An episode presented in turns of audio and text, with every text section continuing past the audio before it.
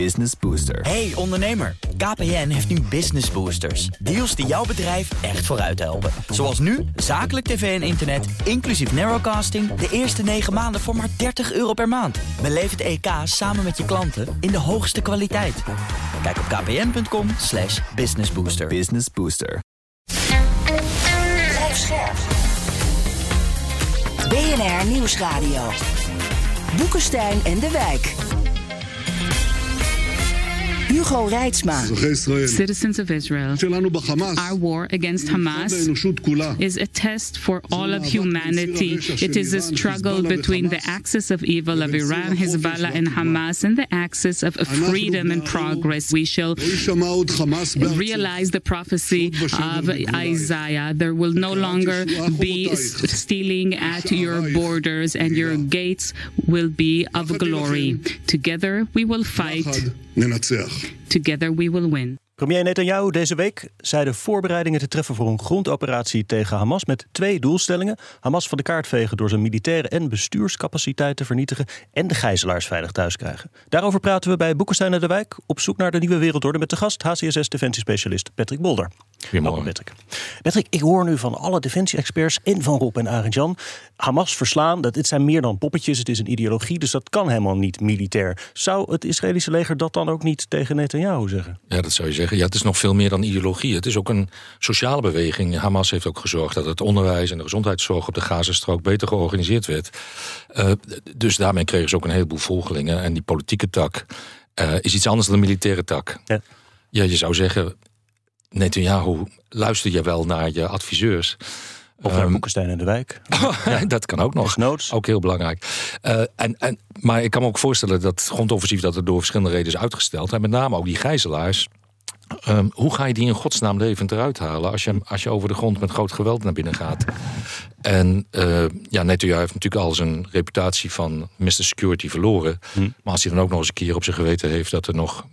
Volgens Hamas zijn er net alweer vijftig gijzelaars overleden... door de ja. Israëlische geweldsexplosies daar. Of laten we zeggen het Israëlische optreden. Um, hoe ga je die in godsnaam levend eruit halen... als je met groot geweld erin gaat? En als je toch al vijftig doden op je geweten hebt... wil je dan ook nog die andere honderdvijftig op je geweten ja. hebben? En als je ook nog eens een keer die veertienhonderd... die op zeven oktober zijn gevallen... ja, hoe ga je daar in godsnaam mee om? Dus doelstelling één is onhaalbaar en dan ja. ook nog eens onverenigbaar met doelstelling twee. Is dat misschien ook de reden dat het nog niet is gebeurd? Of... Ja, en, en de druk nou, van de, de militaire de... leiding, Hugo, die zegt dat ook hoor. De ja. militaire leiding heeft dit uh, probleem ook. Die heeft uh, zeer nadrukkelijk gezegd, we zitten hier niet op één lijn. Dus dat is, uh, dat is evident wat hier aan de hand is. Ja, en, en, en als je de kopstukken van Hamas, ja, dan heb je de, de ideologie nog niet. Um, en wellicht... We leveren alleen maar meer wraakgevoelens op die er toch al zijn. Kijk, Israël leeft nog steeds in een roes van wraak... naar aanleiding van wat op zeven oktober gebeurd is. Kan hem ook heel goed voorstellen. Maar vergeten daarbij even de gevoelens van wraak... die natuurlijk al jaren aan de Palestijnse kant zijn geweest... Mm-hmm. met al die voorgaande oorlogen, tweeduizend negen, tweeduizend twaalf, tweeduizend veertien, tweeduizend achttien, eenentwintig... en nu weer, waarbij steeds bij die vorige oorlogen... meer dan tien keer zoveel doden aan de Palestijnse kant vielen... dan aan de Israëlische kant... Um, Dus ja, die wraakgevoelens over en weer die zijn heel groot. En zonder dat je daar iets aan gaat doen... hele politieke situatie, ja, dan zie ik geen uitkomst hier. En een militair optreden al zeker niet. Dus het kan niet, het is een slecht idee, het leger is tegen... maar het gaat wel gebeuren, begreep ik vanochtend ook weer... van de Israëlische minister van Defensie. Die zegt, dat komt terecht aan, dat grondoffensief. Ja, de operatie die we... Nee, maar hoe ziet dat er dan uit? Geen ja, nee, ik ook niet. Nee, de operatie die we donderdagochtend zagen... zo'n kleine operatie met die tanks die dan in het terrein blijven... en, en wat schoten afvuren en waarschijnlijk dan op weerstandsnesten, zoals het dan heet. Ja, dat is natuurlijk nog niet de grote operatie, maar was wel de voorbereiding daarvoor, wordt nu gezegd. Maar ja, wat Rob ook al een paar keer, paar keer gezegd, de enige wat je kunt voorstellen dat het echt effectief is, is het helemaal platgooien, het Grozny-scenario. Maar ja, ook daarmee bereik je niks, want uiteindelijk krijg je de hele wereld tegen je. Ja, en dat gebeurt Israël. Vrij rap ja, uh, inmiddels, ja, hè? Ja, ja. ja. tweeënveertig procent van de huizen in het uh, noorden van Gaza ja. is dus al ver, uh, onbewoond. Hè? En uh, een zeer groot gedeelte daarnaast is uh, gewoon zo hard beschadigd... Uh, dat je verschillen moet gaan repareren. Dus het begint er aardig op te lijden hoor, op dat uh, Grozny-scenario. Ja. Het is eigenlijk een idioot situatie. Ja. Er zijn sommige generaals hebben dus gezegd... dat lijkt me erg onverstandig. Andere generaals hebben als we doen, moeten we het snel doen... want de internationale publieke opinie keert zich snel. Netanyahu heeft zelf eigenlijk een, uh, een achtergrond... van dat hij dus heel erg huiverig is... om dat soort dingen echt ja. te doen. Hè? Uh, en ze niet, ook niet voor niks. Dus dat ze in tweeduizend vijftig Gazastrook verlaten hebben... Maar het gebeurt maar niet en het gebeurt maar niet. En wat er aan de hand is, Israël zelf is in shock. Echt letterlijk in shock. Ongelooflijk kwaad. En ze vragen dus om vergelding. Maar vanmorgen een poll. negenenveertig procent van de Israëli willen toch de invasie uitstellen. Nou, omdat die gijzelaars er ook nog zitten, denk ik. Ja, maar, maar ook omdat ze zien dat het natuurlijk niks gaat opleveren. We hebben gezien, die Gazanen zijn naar het zuiden gedwongen. Ook daar bleken ze niet veilig te zijn. Er zijn er een heleboel achtergebleven. Die gaan we weer terug naar het noorden. Ja, dat gaat enorme burgerslachtoffers opleveren. En dat komt natuurlijk Hamas dan wel weer goed uit. Want ja, de publieke opinie kan je daarmee bespelen. Dus ik zie hier eigenlijk geen goede Israëlische strategie zich ontvouwen. Wat, wat willen ze nou daadwerkelijk? En wat ik ook heel raar vind, wat wil Hamas nou precies met die gijzelaars doen? Behalve misschien Palestijnse gevangenen vrij krijgen, maar dan... Als je de gijzelaars kwijt bent, ja. als Hamas... dan heb je ook geen onderhandelingspositie meer... en dan word je helemaal naar de hel gebombardeerd. Hm. Dus ik zie van beide kanten niet goed... wat nou de strategie is voor de, voor de ja, ja. middellange termijn. In alle eerlijkheid denk ik dat ze die niet hebben. Ja. Nee. He, dus uh, Hamas die heeft, een, uh, heeft een grote aanval uh, uitgevoerd. Daarmee hebben ze zichzelf weer op de kaart uh, gezet. Ja. En dat denk ik dat je dan in de context moet zien... van uh, dat toenaderingsproces wat er eigenlijk in de regio is... Uh, naar Israël toe. Van uh, oh, jongens, wij zijn er ook nog... En dat is het dan. Maar wat je dan vervolgens gaat doen... Uh, en hoe je, dit, hier, hoe je hier politieke munt uit gaat slaan... is mij volstrekt onhelder. Nou, en dan heb je Israël, waarvan het mij onduidelijk is... hoe je een dergelijke stedelijke oorlogvoering uh, makkelijk kan gaan voeren. Dus ik bedoel, dit zit compleet vast hoor, op deze manier. Ja, daar ben ik met je eens. Die vraag heb ik ook. Je zou zeggen, Hamas, je hebt nu de kans... Je hebt Je hebt meer succes gehaald dan je misschien dacht. Mm. Uh, als je dat succes dan wil vertalen in het aantal slachtoffers en gijzelaars wat je hebt meegenomen. Uh, en probeer het dan politiek uit te nutten. Je staat nu op de kaart. Maar vergeet niet dat in, in uh, uh, Gaza en ook op de Westbank zijn natuurlijk verschillende facties die met elkaar weer vechten. Ja. Hamas heb je, de Palestijnse ja. Islamitic Jihad, de Popular Front for the Liberation of Palestine, P F L P. En die vechten ook weer met elkaar. Dus ik kan me ook voorstellen dat, dat daar ook enorm uh, gedebatteerd wordt. Laten we het zo maar even noemen. Over wat willen we nu precies bereiken. Ja, en ik heb daar twee keer een half jaar gezeten op de Westbank. En um, spra- hou heel erg van praten. Maar voordat het er ergens toe komt, dat duurt altijd wel lang, moet ik zeggen. Mm-hmm. Weet je, ik denk als je over Hamas nadenkt. Dat is natuurlijk geen monolithisch blok. Hè? Dus heel he- ze maken ook ruzie onderling. Ja, ja. Maar volgens mij, ze weten heel goed... Uh, Ze waren natuurlijk verbaasd over het enorme succes dat ze hadden. Dat was natuurlijk onvoorstelbaar. veertienhonderd mensen ja. konden ze vermoorden, vreselijk. Nou, dan weet je ook wel als dat gebeurt... dat er een verschrikkelijke reactie komt. Hè? En, en vanuit de, de logica van Hamas is het dan zo van... ja, dat is natuurlijk vreselijk wat er nu gebeurt... en een invasie zou nog erger zijn. Er is nog maar één oplossing voor hen... en dat is dat het regionaliseert. Zij zijn echt gebaat bij een totale escalatie... ook mm. met Libanon en zo... in de hoop dat er dan misschien daarna... weer nieuwe kansen voor hen zijn. Ja, nou even over, over die top van Hamas... die door uh, allerlei Arabische landen zit. Dat hebben we toen ook gezien in, uh, met de P L O... En we weten dat Israël toen ook een aantal uh, aanslagen heeft gepleegd... op top-P L O'ers in Tunesië, ja, mm-hmm. in Marokko, ja, in Libanon... Um, zoiets zou je weer kunnen voorstellen dat ze dat doen... om juist die top van Hamas, Haniyeh, die in Qatar zit... Uh, uh, om die op die manier uit te schakelen. Het is natuurlijk heel riskant, maar het is niet onbekend voor Israël. En dat zou ik ook nog wel voor me kunnen zien... dat Israël zo'n strategie gaat ontwikkelen. Zou in deze rare situatie juist niet dat voorstel... dat de Europese Unie nu heeft gedaan voor een tijdelijke gevechtspauze... om humanitaire hulp de Gazastrook in te krijgen... kans kunnen maken? Ja, nou, ik m- moest daar eigenlijk... een beetje om lachen hoe uh, de termen humanitaire pauze, humanitair staakt het vuren, staakt het vuren, bestand ja. door elkaar heen worden gebruikt. En het lijkt wel of de Europese politici eigenlijk nauwelijks weten waar ze het over hebben, maar het zeker niet eens zijn over hoe ver mag Israël nog gaan. Uh, uh, geven we Israël de kans om zich te wreken? En waar leidt dat dan toe? Of moeten we Israël in toom houden en gaat het nu vooral om humanitair leed te stoppen? En ik heb de indruk dat de Europese leiders daar eigenlijk ook een beetje mee worstelen. Wat is nou mm. precies onze positie? Mm. En Europa heeft natuurlijk al jarenlang geworsteld met Israël. Uh, we hebben continu Israël uh, door de vingers gezien... als ze ja, internationale verdragen overtraden... met het uitbreiden van de uh, nederzettingen en de hele kolonistenpolitiek. Wel gezegd van, dat moet je niet doen, maar er is nooit een straf op uitgeoefend... waardoor Israël ook door is kunnen gaan. En waardoor dat een institutioneel onderdeel is geworden... van de politiek van Netanyahu. En uh, ja, dat is ook onszelf wel te verwijten dat we hem die kans hebben gegeven. Daardoor werd het een uitzichtloze situatie. En nu ja. is het een explosieve uitzichtloze situatie. Ja. Ja. Maar het is een belangrijk punt wat hij zegt. Want de Europese discussie is inderdaad heel steriel en eigenlijk ook heel cynisch. Hè? Ja. Aan de ene kant Ierland en Spanje. Die willen gewoon, hup, staakt het vuren, geen gezeur. Hè? Aan de andere kant Nederland... Uh, maar ook Duitsland, Frankrijk. Frankrijk, die zeggen nee, er moet wel nu toch uh, zelfverdediging. Hè? En dat betekent ze moeten er nog echt even in, nog even harder. Hè? Terwijl dat militair natuurlijk ook niet zo heel veel betekenis nee, maar heeft. Je bereikt er ook niks mee. Nee, dus nee. Het is wel, het is wel een treurige situatie eigenlijk. Nou, heel kort. B N R Nieuwsradio. Ja. Boekestijn en de Wijk. Op zoek naar de nieuwe wereldorde. Dit is Boekestijn en de Wijk. En dat programma is natuurlijk niet zonder Arjan Boekestijn en Rob de Wijk. Mijn naam is Hugo Reitsma en we praten met defensiespecialist Patrick Bolder over de oorlog tussen Israël en Hamas. Maar kan je eigenlijk, Patrick, we hebben natuurlijk eerder in uitzendingen heel veel met je over Oekraïne gehad. Kan je dat eigenlijk ook niet een beetje met elkaar vergelijken in de zin van onhaalbare doelstellingen, waardoor je vechtend op een gegeven moment niet meer verder komt?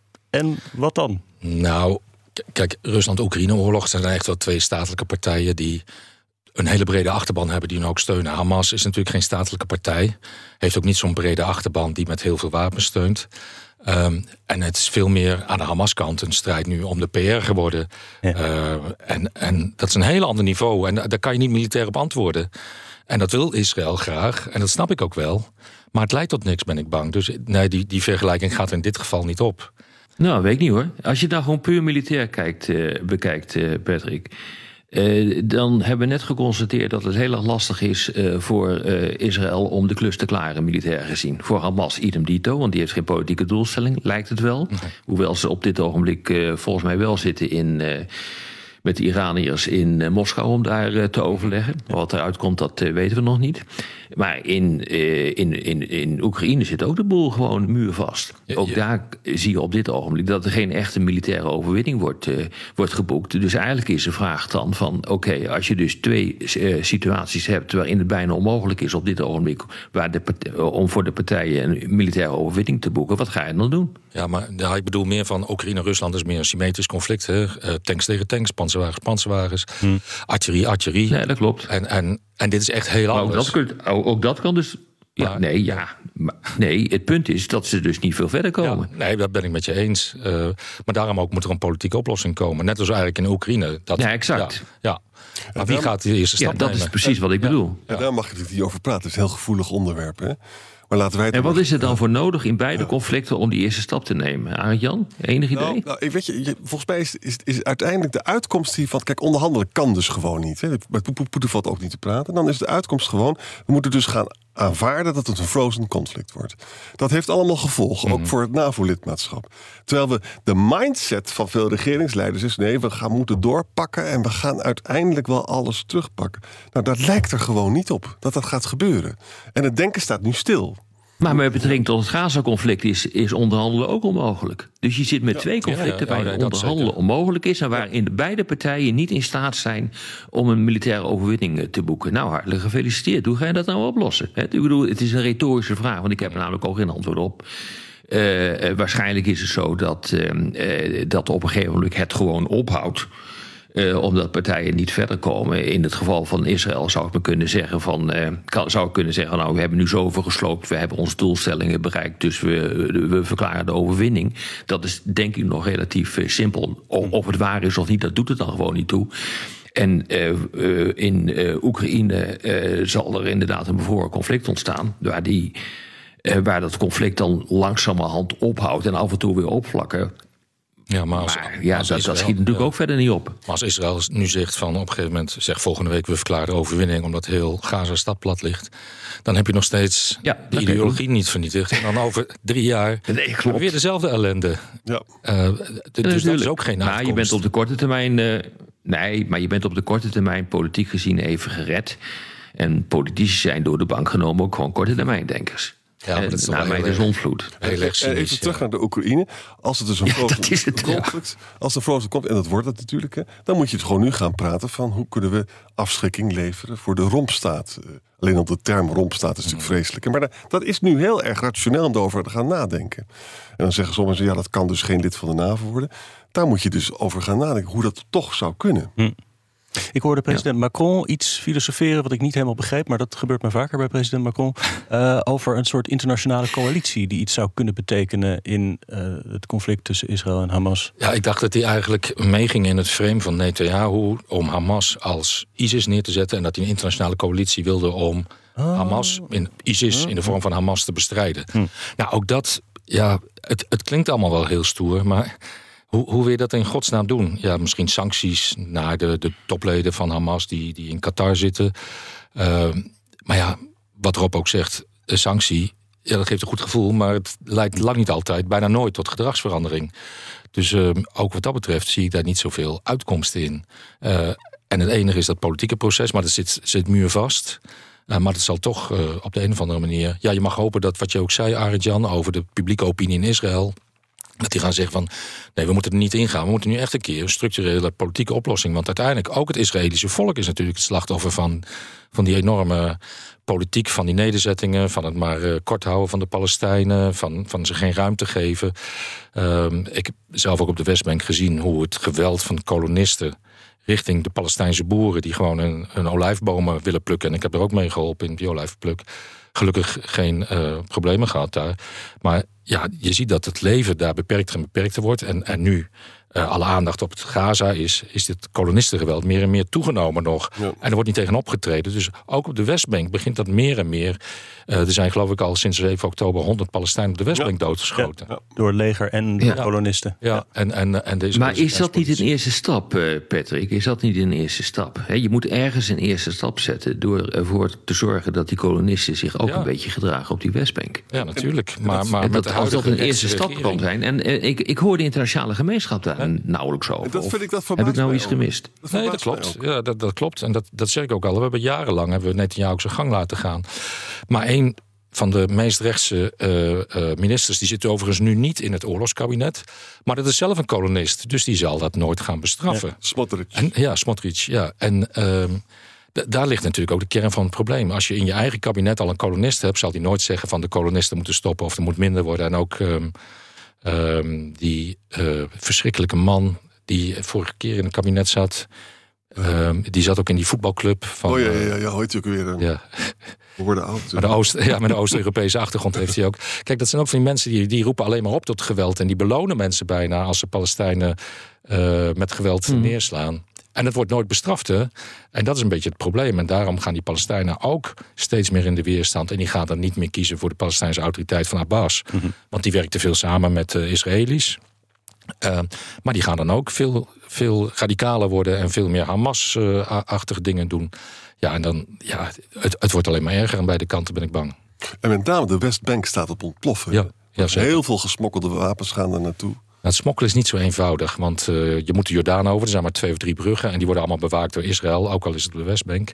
Uh, maar er vindt wel veel smokkel plaats en uh, steeds meer bewapening. Maar de kolonisten krijgen ook allemaal wapens. Ook al, ja. Die waren Van natuurlijk Smotrich. al grotendeels gewapend, want Van die waren in dienst geweest. Ja. En dan mag je ook een wapen dragen als je kolonist bent, en omdat je weet hoe je ermee om moet gaan. Maar uh, eigenlijk bestraffen worden ze nooit, want het Israëlische leger wat er aanwezig is, die mag niet de kolonisten oppakken. Ja. Dat, dat mogen ze gewoon niet volgens de wet. Uh, maar je ziet ook nooit dat ze ertussenin gaan staan. Ja. Mm-hmm. En dat gaat meer en meer ja. weerstand oproepen. En uh, ja. ook wat dat betreft, daar zou een oplossing moeten zijn. Ja. Netanyahu die zegt uitdrukkelijk, noemde die in zijn toespraak niet alleen de militaire tak, maar ook het bestuur van Hamas te willen vernietigen. Nou, dan, dan hou je dus het Palestijnse bestuur op de Westoever over. Zitten daar dan ook misschien, denk ik vanuit jouw ervaring daar ook in, in Ramallah, uh, oplossingen? Zie je de Palestijnse autoriteit het daar nou ja, ook kunnen overnemen? K- kijk, de Palestijnse autoriteit, Fatah, komt voort uit P L O, van zijn deel van de, v- van de P L O, maar is volledig gemarginaliseerd geraakt, ook weer door de Israëlische politiek. Uh, Abbas die heeft wel gezorgd voor veiligheid in Israël door met Israël ook samen te werken. De missie waarin ik zat was ook een missie die met toestemming en met medewerking van de Israëlische autoriteit is opgezet om de Palestijnse veiligheidsdiensten te professionaliseren. Maar je ziet dat de jeugd eigenlijk niet meer gelooft in Abbas. Ja. Uh, economisch gaat het ook niet goed op de Westbank. Dat komt ook door alles wat uitgevoerd moet worden. Dat moet via Israël. Die houden de belastinggelden achter. En mondjesmaat geven ze terug aan de Palestijnen. Abbas kan daar niet tegen optreden. Uh, wordt dus, uh, behalve dat het een corrupte overheid is, wordt hij ook nog eens een keer beschuldigd van Uh, uh, collaboratie met Israël. Dus hij verliest al zijn gezag. En er zijn best wel goede mensen daaronder. Alleen Abbas, die is ook bang voor zijn eigen positie. En als hij iemand aanwijst die hem zou kunnen opvolgen, ja, dan is hij zelf meteen minder belangrijk geworden. Nou ja, Abbas is wel een zieke man. Uh, hij is al vierentachtig, hij rookt veel te veel. zevenentachtig. Of zevenentachtig. Ja. Hij rookt veel te veel.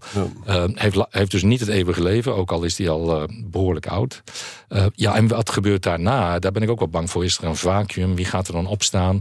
Is dat een gematigde of juist een niet-gematigde? Omdat hm. juist nu ook dat geweld aan het oplaaien is en dat je de bevolking achter je wil krijgen, moet je misschien wel rabiatere taal uitslaan, ook ten opzichte van de samenwerking met de Israëli's. Dus ja, de situatie is nu heel ernstig. In Ramallah zijn dus demonstraties hè, tegen ja, ja. Uh, als, Abbas. Abbas, Abbas. En die jongen is dus zevenentachtig. Dat komt toch bij dat de P L O is gewoon, dat moet ook gezegd worden, buitengewoon corrupt. Hè? Dat ja. is natuurlijk gewoon zo. En nu is het zo dat die meneer Barghouti, dat is een arts, hè? Uh, die zit nu constant C N N te ont- ontvangen en al die dingen. En die hem, heeft wel een heel goed verhaal. En we moeten er ook bij zeggen dat de P L O heeft natuurlijk zelf ook geen verkiezingen meer uitgeschreven. Nee, nee, nee. Het is natuurlijk een ontzettende treurige. Ook hier weer is het natuurlijk rijp voor een burgeroorlog. Want ja, we kunnen toch niet doorgaan met de situatie met, met zo'n oude man die helemaal niks doet. Hè? Nee, en, en die ook nog eens onterecht die positie heeft, zou je zeggen, als ja. je het hebt over democratische waarden. Ja. Ja. Dat geldt is, mm-hmm. natuurlijk ook voor Hamas, nadat in tweeduizend, uh, uh, wanneer was het, drie geloof ik, de verkiezingen waren in Gaza. Uh, en de afsplitsing. Uh, er zijn wel allerlei toenaderingspogingen geweest. Ook toen ik er zat, werd er sprake van, ja, we gaan samenwerken met Hamas. En we gaan ook in de Gazastrook de Palestijnse veiligheidsdiensten verder opleiden naar een meer westers model. Um, en dat werd toen op het laatste moment weer afgeblazen, omdat er politieke onmin was tussen die twee partijen. Ja. Ja, en dat is natuurlijk ook wel een van de kernproblemen. Zolang de Palestijnen niet één volk zijn, spreekt Abbas niet namens alle Palestijnen, wordt daardoor gemarginaliseerd in de Israëlische politiek, wordt niet gezien als een betrouwbare of een Uh, representatief van het Palestijnse volk. Ja, en zo heeft Israël er zelf ook aangewerkt om ja, dit maar laten voortsudderen. Nee, Netanyahu heeft heel bewust Hamas een beetje gesteund. Ja. En P L O dus daarmee klein gehouden. Ja. Want hij dacht, als ik er nou twee heb, dan kan ik verdelen en heersen. En dan hou ik ook een twee-staten-oplossing tegen. Ja. En de twee-staten-oplossing is de enige manier wat echt duurzaam zou kunnen worden. Ja, alleen dat gaat niet gebeuren. Ja, ja, dat, heeft de Europese, dat heeft de Europese Unie dus nu ook uh, gezegd, die twee-staten-oplossing in, uh, in zijn verklaring van, wat is het, gisteren, hè? Of weer gisteren is het inmiddels alweer. Maar dat is dan toch gewoon luchtfietserij. Ja, want ze roepen dat al jaren, maar we werken er ook niet echt aan mee. Want de Europese Unie heeft allerlei projecten uitgevoerd op de Westbank. Die wordt vervolgens door het Israëlisch leger en de kolonisten worden die projecten gesloopt. Ja. Maar we spreken nooit onze... Nou, we vinden het niet goed, maar er volgt nooit iets op. Uh, ik heb daar ook gesproken met Israëli's toen ik daar zat. Van, is een één-staat-oplossing dan geen oplossing? Maar dat wezen ze heel hard van de hand. Het Israëlische volk wil echt een Joodse staat hebben. Dat ze daar altijd op kunnen terugvallen.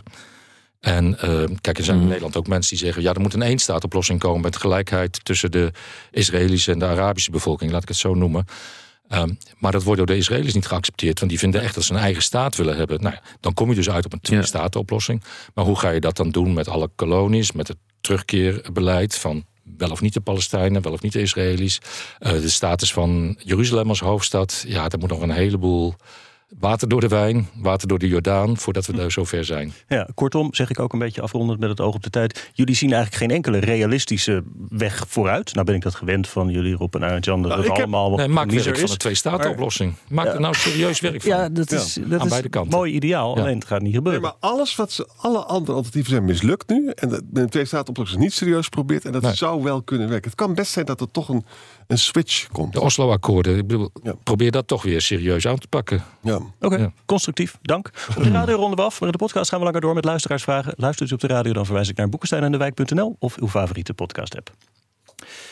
En uh, Neskio zevenenzeventig zit ook een beetje op die lijn uh, waar ik net aan dacht. Die zegt, kunnen jullie, behalve melden waarom een grondoffensief niet gaat werken, ook de echt moeilijke vraag beantwoorden, namelijk welke alternatieve oplossingen heeft het Israëlische leger? Hij heeft het dus over het leger. Ik, ja. je, je zegt, Patrick, er is geen militaire oplossing. Toch zullen ze militair iets moeten. Dus wat dan? Denk eens nou even ja, met ze mee. Een hele ingewikkelde operatie. Um, je moet toch die tunnels in. Ik verwacht dat daar die gijzelaars zitten. Hm. Um, maar hoe krijgen ze in godsnaam levend eruit? Ik, ik zie het echt niet voor me, want die gijzelaars die worden bewaakt. Daar zijn ook Hamas bewakers bij. Die weten dat als ze de gijzelaar laten gaan, worden ze alsnog doodgeschoten. Dus die zullen een handgranaat bij zich hebben. En als er een Israëlische soldaat komt, dan proberen ze zichzelf, de gijzelaar en de Israëlische soldaat mee te nemen. Ja. Um, misschien kan je iets met, met slaapgas in die tunnels pompen. Ja. Dat zou ik nog een voorstellen. Um, vijfhonderd kilometer. Ja, nou ja, ja. vijfhonderd kilometer aan tempo. Ja, maar het zijn allemaal wel verschillende tunnelcomplexen, begreep ik. Hè? Het is niet vijfhonderd kilometer aan elkaar. Je dat kan klopt. niet overstappen in die metro. Nee. Uh, dus ja, d- dat is het enige waar ik nog zeg van... dat zou een, een iets zijn waarmee je mogelijk... Uh, met zo min mogelijk slachtoffers die gijzelaars eruit kunt halen. En als je dat gedaan hebt, ja, dan moet je... Nou, ik weet het niet hoor. Eigenlijk. Ik zie dat uh, niet goed, ik zie dat niet goed gebeuren. Ja, het is ook, ik kan me dat niet, makkelijk, niet ja. goed voorstellen. Daarvoor is het gewoon, daarvoor is het gewoon te uitgebreid. En ze gebruiken dus ik, die vijfhonderdduizend liter toch. diesel gebruiken ze voor ventilatie ook, hè? Ja. Ah. Israël zegt steeds van, ja, we gaan je ja. geen diesel geven... want uh, Hamas ja, heeft vijfhonderdduizend ja, ja, ja, ja. liter. Maar die gebruikt dat ook voor enorme ventilatie. Ja. En raketaandrijving. Ja. Ja. Oké, okay, Rob, maar jij zegt nu ook weer, kan niet. Nee. Maar wat kan dan wel? Nou, nou ja, wat ik zeg... Uh, het enige wat je op dit ogenblik zou kunnen doen... is zoveel mogelijk wat bombarderen. Maar dan heb je ook de gijzelaars uh, gehoord. En dan vervolgens... Nou, het zou me niet verbazen als uh, Israël daar rekening mee houdt. Ik bedoel, het is of de een of de ander. Ja. Um, ik denk dat je inderdaad een keuze moet maken tussen uh, Hamas lopen of de gijzelaars uh, opgeven. Ik bedoel, het zijn afgrijselijke keuzes. En je mag hopen dat je in je leven nooit voor zo'n keuze komt uh, te staan. Maar ik hoorde het, uh, een voormalige journalist daar ook, Sal- Salomon Bouwman, geloof ik. Die hoorde dat ook een keer opperen. Ja, weet je, kijk, het is niet dat je die keuze wil maken... maar op een gegeven moment ontkom je gewoon niet meer aan die keuze. Het hangt er dan maar net vanaf wat je het belangrijkste vindt. Ik denk dat dat zoiets is. Ja. En dan bombardeer je door. Uh, je kijkt uh, uh, in hoeverre je die tunnelcomplexen... met name die in- en uitgangen, uh, of je die uh, enigszins kunt, uh, uh, kapot kunt maken... Uh, zodat er gewoon ook niemand meer in en uit kan. Ja, en op een gegeven moment zeg je gewoon... nou, ik heb mijn doel bereikt, terwijl dat niet te verifiëren is. Ik denk dat dat, dat een, een, een logische keuze is. En ik heb eerder in deze week gezegd... van wat ik ook heb gehoord van uh, degene met wie ik sprak... in, uh, in Brno, in, uh, in de Tsjechische Republiek. Uh, je, als je niet een, een stedelijke oorlogsvoering wil gaan uitvoeren... in de klassieke zin van het woord... Dan, uh, dan moet je overal van waaruit geschoten wordt... moet je kapot bombarderen. Nou ja, dat betekent gewoon... er is nu al tweeënveertig procent van de Gazastad uh, vernietigd. En dan ga je misschien wel naar, naar, naar, naar zeventig of tachtig procent. Dus dan krijg je dat soort uh, situaties. En wat zou je dan nog willen als uh, Hamas met zo'n uh, stad? Wat wil je daar dan nog mee? Uh, dat is dus ook een belangrijke vraag. Dat je dus, uh, als je dit dus gaat doen... Het, uh, het besturen van die stad door Hamas compleet onmogelijk maakt... En dan heb je dus ook een situatie uh, gecreëerd... waarvan je kunt zeggen, nou, oké, okay, op deze manier heb ik uh, Hamas kapot gemaakt. Want er is gewoon niks meer wat te besturen valt. Ja, maar wat gebeurt er met die mensen dan? Ja, dit is ja, allemaal ja. buitengewoon cynisch, ja. hoor. Je krijgt ongelooflijk nou, die zitten dan in het zuiden en die moeten, dan, uh, en, en, en die moeten maar uh, zorgen... dat ze de boel uh, weer een beetje gaan opbouwen daar. Dus uh, wat het uh, resultaat hiervan is... Maar op de haat is dat hiermee... de Gazastrip... Mis... Maar op de ja, ja, vertel mij wat. Maar de, de Gazastrip wordt dan voor de helft verkleind. Zoiets krijg je dan. En, en bovendien krijgen ja. we dus ook in alle Europese hoofdsteden gedonder hiervan. Want dat is natuurlijk gewoon hm. totaal. En natuurlijk cruzie. krijg je dat. En de hele ja, regio. Natuurlijk. Ja, maar dat is denk ik een belangrijke ja. verklaring waarom het zo lang duurt voordat ja. dat grondoffensief uh, ja. probeert. Want dit is de afweging, denk, denk ik, die ik hier gemaakt wordt. Vanmorgen dat Egypte is nu veldhospitalen aan het zetten ja. bij Rafa. Mm-hmm. En dat zal gebruikt gaan worden. Maar dat zal natuurlijk ook weer gebruikt worden om eruit te gaan. Hè? Ja, maar Hamas wil ook de mensen die laten gaan. Die zijn natuurlijk bang voor een soort van genocide. Als we ja, eenmaal natuurlijk. iedereen ja. Gaza uit laten gaan, mogen ze dan nog terugkomen. En dat hebben ze natuurlijk al in hun verhaal al eerder meegemaakt. negentien achtenveertig, de Nakba. Ja. zevenhonderdduizend Palestijnse vluchtelingen die weggejaagd zijn. Nooit meer kunnen terugkeren. Ja, dat willen ze niet nog een keer meemaken in Gaza. En als nou ja, Israël ik weet niet dat of dat heeft, of dat doen... Ja. Ik weet niet of dat angst voor genocide is, Patrick.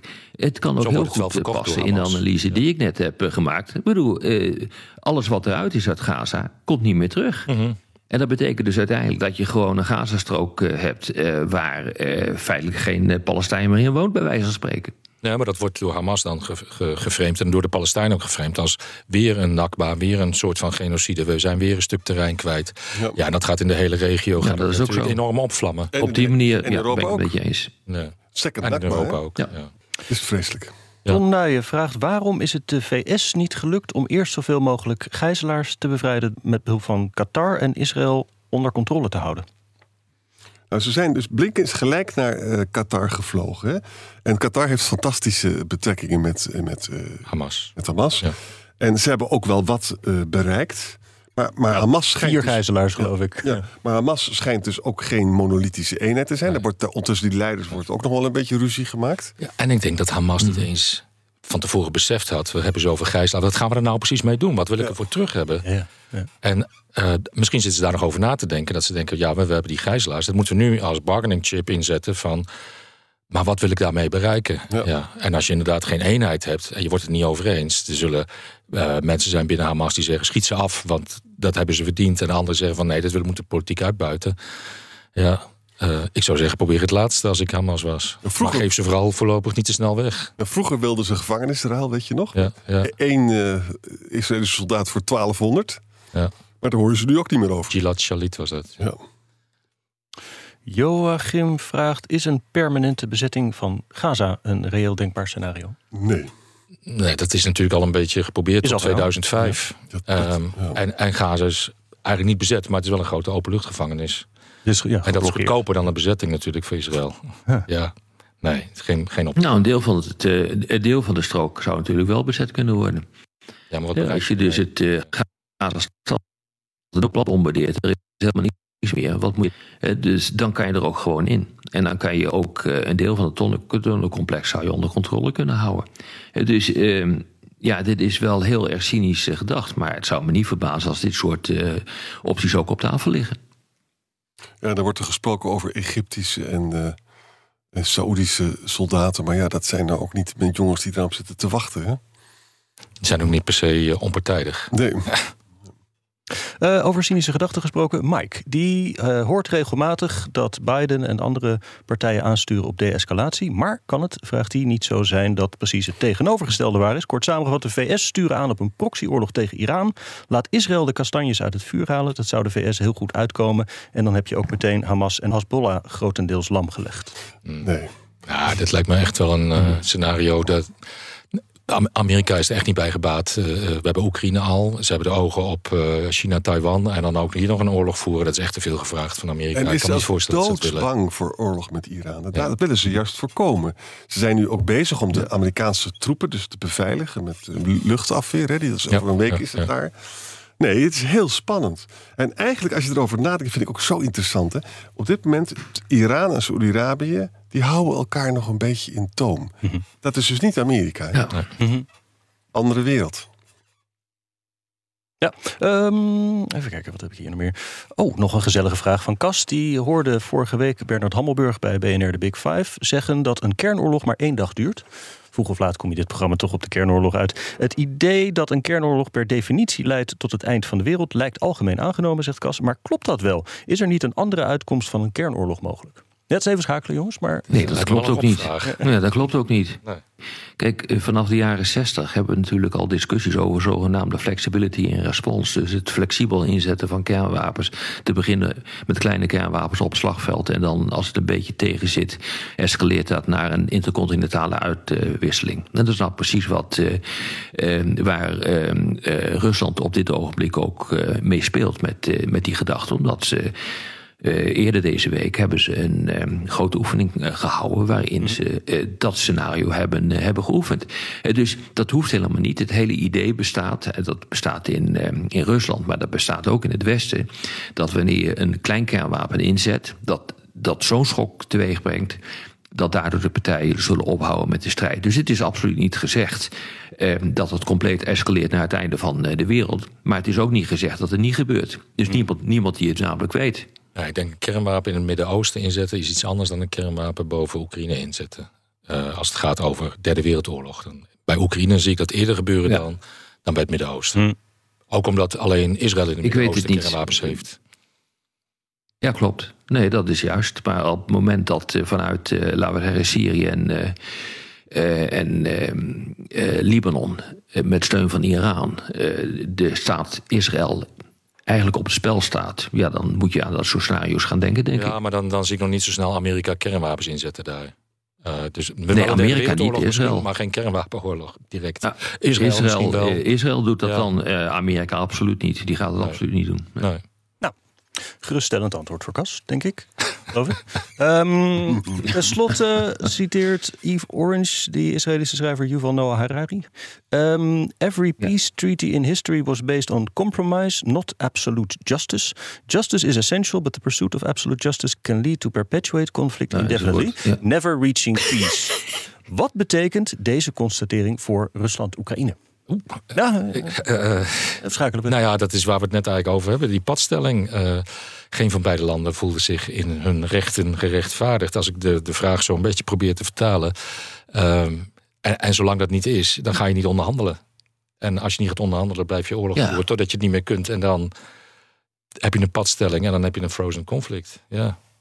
Georg. Ja, en dat betekent dus dat je geen, geen rechtvaardige vrede nee, krijgt. Nee. Dat is gewoon wat je gaat krijgen. Dat ga je ook in het, wat dat betreft is vergelijkbaar met het Midden-Oosten. Ik zie ook niet hoe je daar een rechtvaardige vrede kunt hm. gaan krijgen. Uh, er komt iets uit uh, wat voor allebei de partijen, zowel in het Midden-Oosten als in Oekraïne, een compromis is.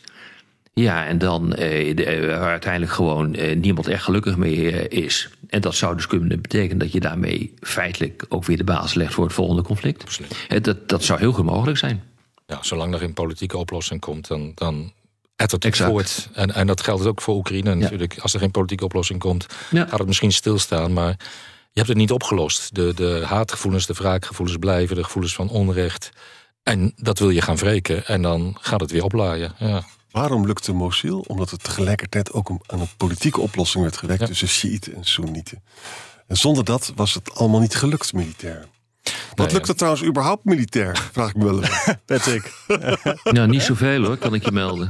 Nee, kijk, het militaire apparaat is natuurlijk een extensie van de diplomatiek. Clausewitz zei het al, maar uiteindelijk moet de diplomatiek het doen. En de ja. politiek, ja. Het militaire middel moet het mogelijk maken dat je dan op diplomatiek niveau weer ergens komt. Zo nou, is het. Tweede Wereldoorlog misschien, um, zou je ja. kunnen zeggen. Ja. Dat was een gerechtvaardigde oorlog. Ja.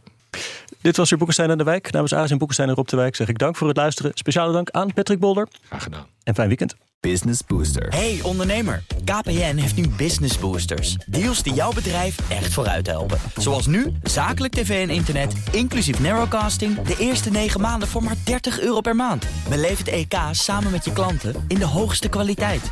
Kijk op k p n punt com slash business booster. Business Booster.